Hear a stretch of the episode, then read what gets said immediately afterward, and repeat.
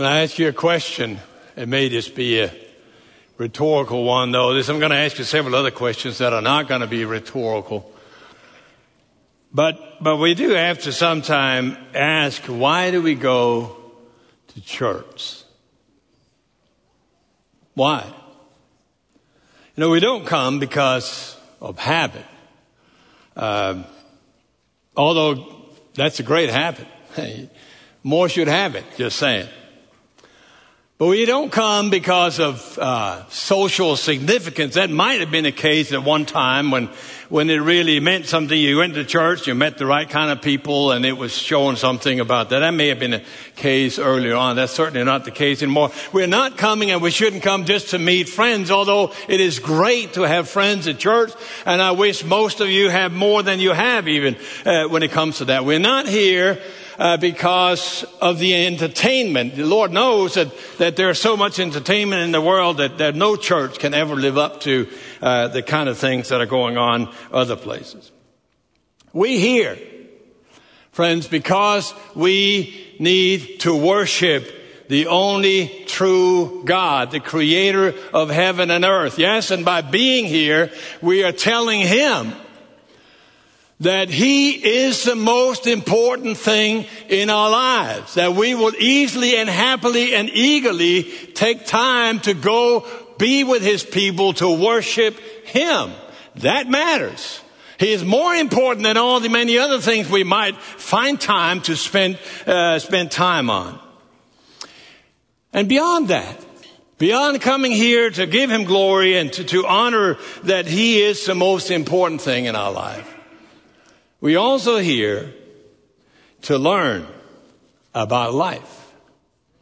What can the creator of all things talk to us about life and teach us?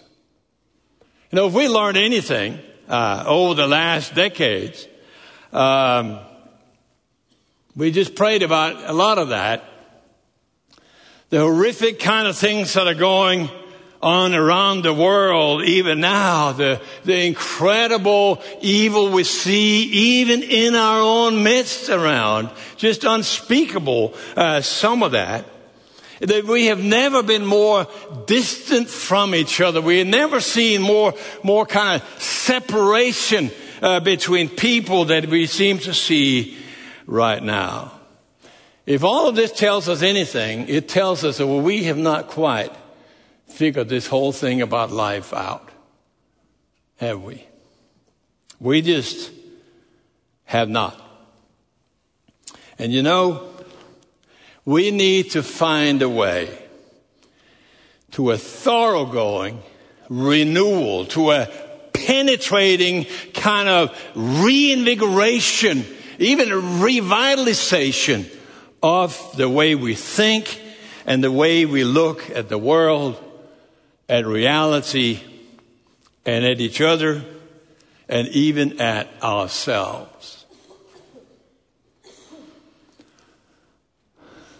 The last century or so's love affair with psychology and its ability to kind of uh, help us put previous experiences in perspective so that a healing process might begin reveals to us with all clarity our deep desire to find a point of renewal in our lives. We know we need it. The so-called modern time, this era of modernity, if you will, about 300 years began in the mid to late 1600s and ended the mid to late 1900s. Uh, and, and all this kind of infatuation and, and conviction that, that if we have the right kind of formulas, the right kind of mathematical formulas, the right kind of chemical formulas, the right kind of political form, formulas, the right kind of philosophical formulas, if that was the case, then we could eradicate all the evil in the world. We'll do away with all poverty. We'll do away with all kind of ignorance. We'll do away with illiteracy. We'll do away with all these things. Well, that came, came up bankrupt. Did it not? We're no longer awed by that kind of things. And so what happened, of course, is that that was replaced by, by something else you know, like what we call the postmodern era, that, that where the modern era was so infatuated with our own kind of ability to think of things, that just was put on steroids and it was moved from more of a collective kind of thing. What can we do as society into an individualized thing? I, myself, as alone, and I can fix it for me, and I don't really need to fix it for anyone but me. You hear what I'm saying, right? We need to think differently about ourselves and about the world that we live in. This is just reality. What we need is not an elevation of our own kind of calculations and give them some kind of level that, that seems as if we can think like God, that our own thinking has divine power to fix all things. What we need to know is what does it look like when the Almighty truly breaks through and gives us a whole new perspective, a whole new experience of life itself. Can I tell you a story? Will you let me? Thank you. No, I appreciate that. It, it's, uh, it's a story that deals directly with what I just spoke about. It's about a man. He was a researcher. He was a leader. He was a politician. He was actually in the government of his country. And he was a theologian. He was a teacher of scripture. The man's name was Nicodemus. And he came to Jesus to find out what was going on. He knew that something was missing in his life in spite of all his success, in spite of all the things that he had attained, in spite of all that he knew, there was something more he needed to know about life. And so he comes to Jesus, he meets with Jesus, and when he leaves, he leaves utterly changed. This encounter that changed him completely. He learned now how to reach out for this recreating, this regenerating, this revitalizing uh, power of God that would change everything. So, since you gave me permission, let me read the story about him. It's in John chapter 3, the Gospel of John chapter 3. It's going to be on your screen as well. There was a man from the Pharisees. His name was Nicodemus. He was a ruler of the Jews. This man came to him uh, at night and said, Rabbi, we know that you are a teacher who has come from God. For no one could perform these signs you do unless God was with him. Jesus replied, Truly I tell you that unless someone is born again, he cannot see the kingdom of God. How can anyone be born when he is old? Nicodemus asked him. Can he enter his mother's womb a second time and be born? Jesus answered, Truly I tell you, unless someone is born of water and of spirit, he cannot enter the kingdom of God. Whatever is born of the flesh is flesh, and whatever is born of the spirit is spirit. Do not be amazed that I told you that you must be born again, or born from above is another way of translating that word. The wind blows where it pleases, and you hear its sound, but you don't know where it comes from or where it's going. So it is with everyone born of the Spirit. So it is with everyone born of the Spirit. Like anyone else, of course, Nicodemus was concerned about what other people said. What might other people think about me finding life difficult? Perplexing. That, that I struggle putting things together. When they look at me, I look although there's no social media, he looked pretty strong and good, yes? His profile was just right. And so out of concern, he came to Jesus at night, and we're not exactly sure why John is highlighting that. It seems as if the gospel writer John wanted to highlight this. And, and so what is it? Is it because he's, he is somewhat, uh, you know, hiding uh, from the crowd, that, that he wants to, to not be seen, uh, as I just suggested. That is certainly one possibility. It could be that John highlighted this also because it was a symbolic reality. These were dark, dark days in Nicodemus's life, so it's just fitting that it fit that same situation when he got there. It could be also that this is simply just a way that, that he could find time to be alone with Jesus. That all day long, that, that there was a crowd and, and Nicodemus wanted Jesus to himself and he really didn't want anyone else to kind of hear the kind of questions that he was going to present to Jesus. So, here we are.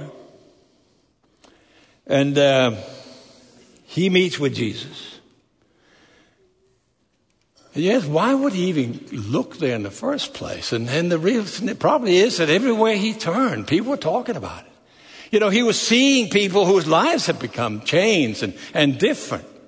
So what, what was going on? And, and, you know, smart man as he was, he was not about to just kind of let that, that go and, and just say, hey, I'm going to be a spectator to what happens to other people. I need to know for myself. Let me ask you that, and you who are watching also uh, from from some other place, wherever that is on the globe, actually. Um, don't you need to know for yourself? This is a real question. I, I'm not actually asking that as a rhetorical question. You need to answer that for yourself. Not just kind of go with the flow and those that I know and that kind of stuff. But don't you know, and more than that, don't you also need to help your friend? Encourage your friend, your neighbor, your workmate, your classmates, people you're around that they need to know for themselves. So, so let me kind of walk you through this, this text. Just kind of follow along and just see here. And notice what happens at first. Nicodemus, instead of asking a question directly, he kind of wraps it a little bit. He draws some personal conclusions and starts with a statement about who he has determined that Jesus must be. In other words, he spoke from his own presuppositions. And from these pre-formulated kind of, kind of conclusions that he had drawn, there was an, only an implicit question about who Jesus was. Are we getting this? Even before he met Jesus, he had already decided who he was. Again, this is not a rhetorical question, but I ask you, have you done the same? It's easy. Other people talk about. It. We hear, hear chatter in the street. We see things on the news. Uh, I learn things here and there, and and before we know it, we have to put together our own decision, created presupposition. This must be who he is. Deep down, we do that to all of reality. We have kind of like a gut reaction, most of us. We may not admit it. You may not say, yeah, I know I'm like that. But subconsciously that is the case, and you'll kind of have to admit, if you're honest with yourself, that we have this way of reacting to things that I know what I think about this. I, I, I kind of know what I think about life. Uh, and if anything is ever going to change that, it better answer the questions that my presuppositions had determined needed to be answered before I'm open to change anything. Are you hear me?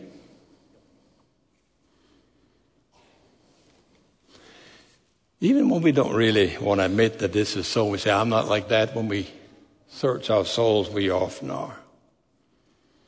But this is the way I want you to look at this text because that is exactly at the point where life changing encounters begin.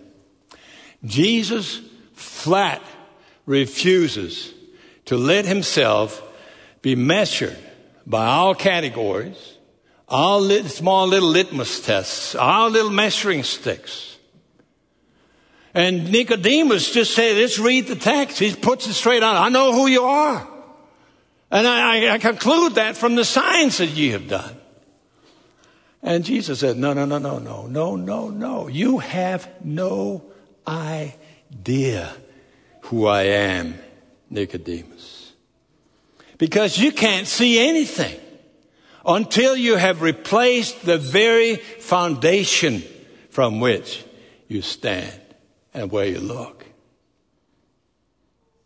You noticing that in the text? If you put a little bit different, what Jesus is saying is this, that you need to move. You need to have a different foundation from which to stand, a different place from which to look for you to see anything that is real. I hope when you look at a text like this that you recognize this is exactly what is happening, right? His, his customary understanding of reality hindered that he could see who Jesus truly was. You cannot see the kingdom of God, Jesus says, until you have been born again or born from above, which is another way. That word probably should better be translated that way, but, but leave that be right now. You need to find a new way of looking at life. Friends, I hope we're hearing this. This is as real as it gets. Jesus is not particularly interested in fitting in to your or my little personal kind of way of understanding reality. It's not a question of whether he will fit our way the real question is that if we will accept the challenge and fit our lives into His way, if you have noticed, God did not send Jesus that He would follow us. He sent Him that we may follow Him. How easy it is to get that confused. I hear all the time when people say, well, if Jesus would just do this for me, or, or if He would just change this thing, then, then I would change my life for him. But look at the story again. Simple as it is and straightforward as it is, it shows us with all clarity that's not how it works. God is, is not concerned with whether you believe He exists or not. Sorry. He wants you to, but He's not falling off His throne if if, you know, you say, I don't believe it. He exists just as well. 600 years. 600 years before Nicodemus spoke to Jesus. Prophet has talked about what would happen right here. And Nicodemus, being a theologian and a, and a teacher of scripture, would have to have known that. When Ezekiel says, I will give you a new heart and I'll put a new spirit in you, God says, right? And I'll remove from your heart of stone, from your heart of stone, and I'll give you a heart of flesh. Jeremiah says the exact same thing, rephrasing just with just ever so little change. 600 years before. And that is exactly what God offers us. A new inner person, a new heart, a new warmth, a new love, a new reality, a new way of thinking about our lives, a new, fresh faith. I got to ask you, friends, is that not what you want? It's what I want. And according to Jesus, that is so radical that there's only one way to explain that, and that is to use massive words like born again or born from above. There's no other language that suffice to express the radical nature of that. Totally transformation. And then we see, we see Nicodemus's response. I mean, he's got, that's crazy. Like, what? That, that can't happen. You can't get back into your mother's womb. That's just like, what? Can I ask you to not misunderstand this? Nicodemus was no fool. He was not some kind of ignoramus or whatever the word would be for that. He was this smart, highly intelligent, highly educated person. He was not talking about the possibility of a grown man coming back in to his mother's womb in any kind of physical sense. That was not his point. What made him say what he said was that he was so flabbergasted, so dumbstruck, if you will, that, that, that he couldn't figure out how to react to this radical nature of what Jesus was just saying. It blew everything away that he had ever kind of known. Everything he had concluded beforehand was kind of blown to pieces. Everything that has guided his research, all his studies, all his conclusions about life, all his experiences, suddenly had to be rethought. Up until this point, his only expectation for the new was that he could find some way of restructuring the old that it may feel like it's new. I wonder if that's how you have reacted. Can I find a way of making things that are just like they always were, but make them feel new?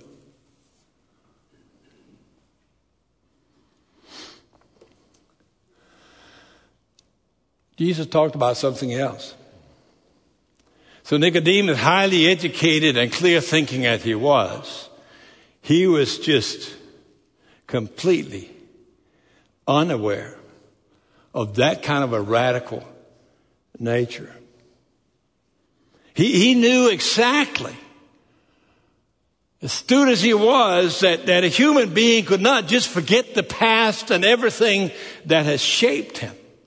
He knew that he could not just remove all the habits that had so profoundly taken anchor in his soul. He, he knew that there was no way that he could, could simply skate over the pain that had left deep scars in his personality. He knew that. And so he misunderstood Jesus. And he thought he meant for him to find a way to start over just as if he had come out of his mother's womb. He thought it was up to him to find a way of restructuring his life from his own resources.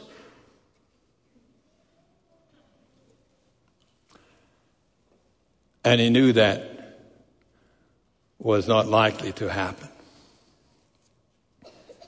And nothing, of course, could be further from what Jesus meant to say. The new birth that Jesus is talking about is not about reaching back into our old selves and find a new kind of beginning if that's possible. The new life Jesus is talking about is not about restructuring our old experiences into somewhat of a, a fresh sequence or whatever. It's about a radical, radical transformation of our inner being. It's a question, really, friends, of new life power, a new presence, a new spirit, if you will. Not from our own resources, but from Almighty God, the creator of heaven and earth. You wonder why the Bible always talk about the importance of the indwelling Spirit of God, not only within us, but among us. That is exactly what's going on right here. What Jesus offers is something that comes from the Creator Himself. Jesus wants to breathe into us new life a breath of new life into our lungs, a new spirit of life power into your soul. Oh, I hope you hear this, friends. I really hope we don't just hear this as yet another sermon. Because this is so radical. He, God offers to let His Spirit take residence in our very being. The only language that is big enough for that is language like being born again or, or, being born from above. It will completely, utterly change who we are. And look at verse 5 right here. Jesus says, I tell you, unless a person is born of water and of spirit, no one can experience God's presence unless they are born from above unless they allow God's Spirit to come in and reinvigorate them and change their way they look at everything so they sense that, that God is touching both heart, soul, and mind. You're sitting someplace else and listening, I hope you're listening as well.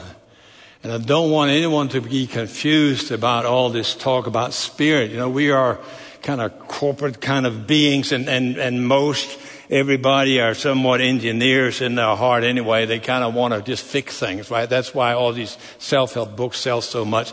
And if you're one of those kind of, you know, stuck in the mud kind of empiricists, sorry for that, uh, listen to what Jesus is saying about the wind.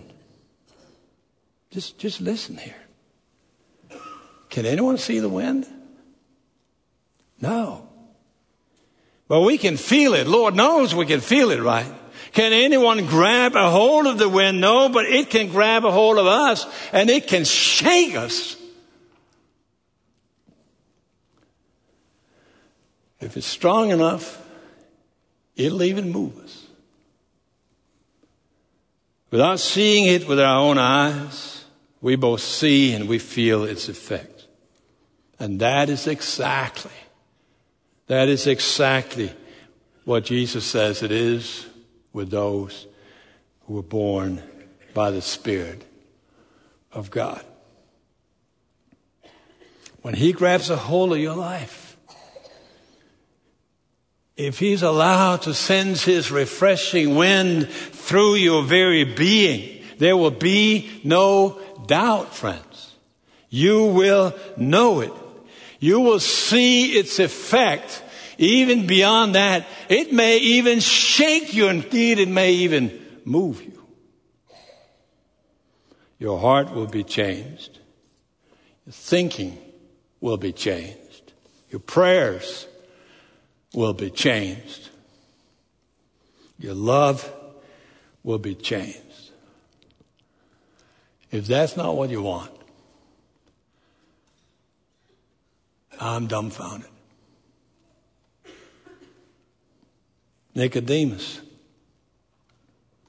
scholar, researcher, politician, leader of his nation, theologian, Bible scholar, Bible teacher.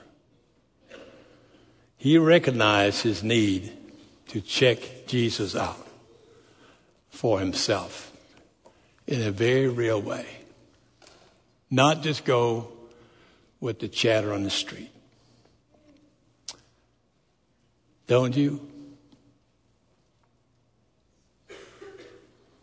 He started with his own prepositions, presuppositions, sorry. Most of us do. But he didn't stay there. He came So why don't you do the same? It's your life. But it's God's wind. And He asks you to ask for it.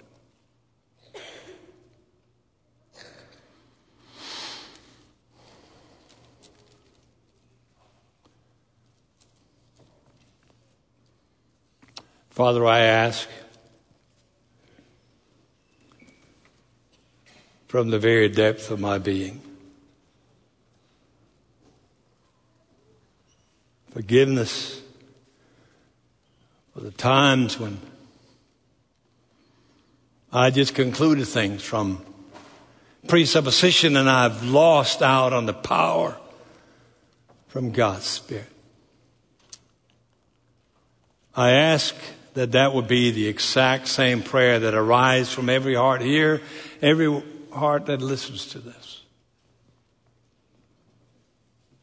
Move us, Lord.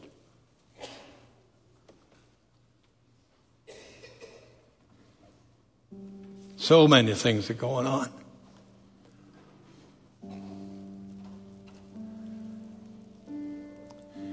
Rescue us by placing us in a position where we can see you truly. Create in our lives, in the lives of First Baptist Church of Louisville. Oh Lord, we need it. We need a fresh touch from Jesus. We need to hear you say, you don't understand anything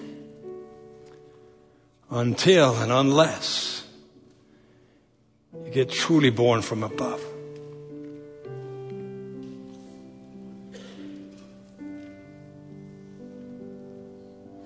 Father, there are some here, many, who needs to read that text again and hear you speak through it. So burden them with this.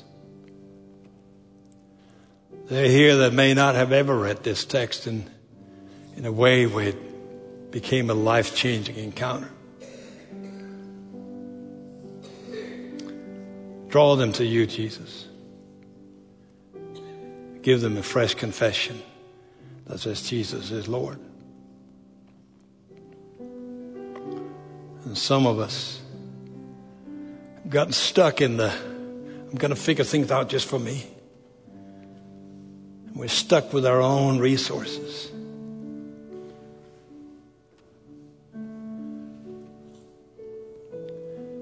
Give us the ability to see that you have created your church, that we may walk together, strengthen one another as you join us together as your people.